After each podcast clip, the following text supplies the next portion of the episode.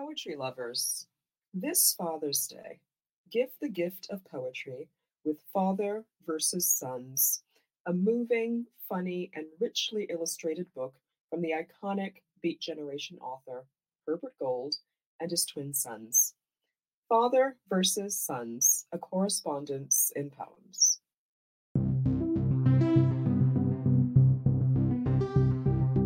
Hi, I'm Jos Charles, author of feeld and A Year and Other Poems, and Poem a Day guest editor for the month of June. I hope that you enjoyed today's offering brought to you by the Academy of American Poets.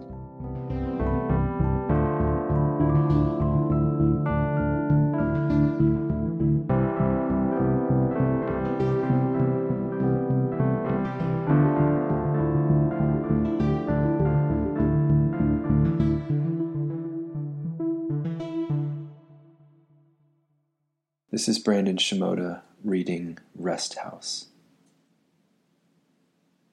I see something moving in the trees across the river. It is convincing me that I am hungry and it will feed me. I am hungry. I have not eaten since I saw my mother intact. She was angry, had shapes all over her face stress and strenuousness, warmth and forgiveness, eternity. When I rode the subway afterwards, I looked closely, maybe longingly, at the people around me, and thought one second separates us from breathing in each other's skin. About this poem.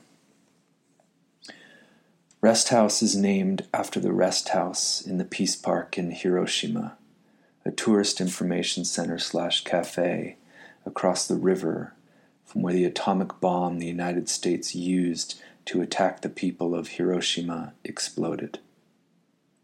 The Rest House, surrounded by memorials for the dead, is filled with brochures, beverage machines. People stop to refresh themselves, use the restroom, let their minds go blank.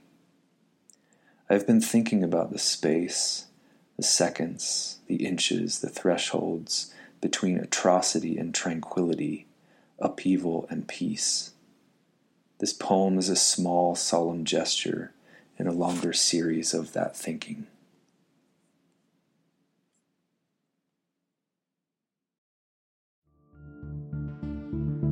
Poem a Day is the original daily poetry series featuring new poems by today's poets. Produced by the Academy of American Poets, this free digital series is made possible by you, our readers and listeners.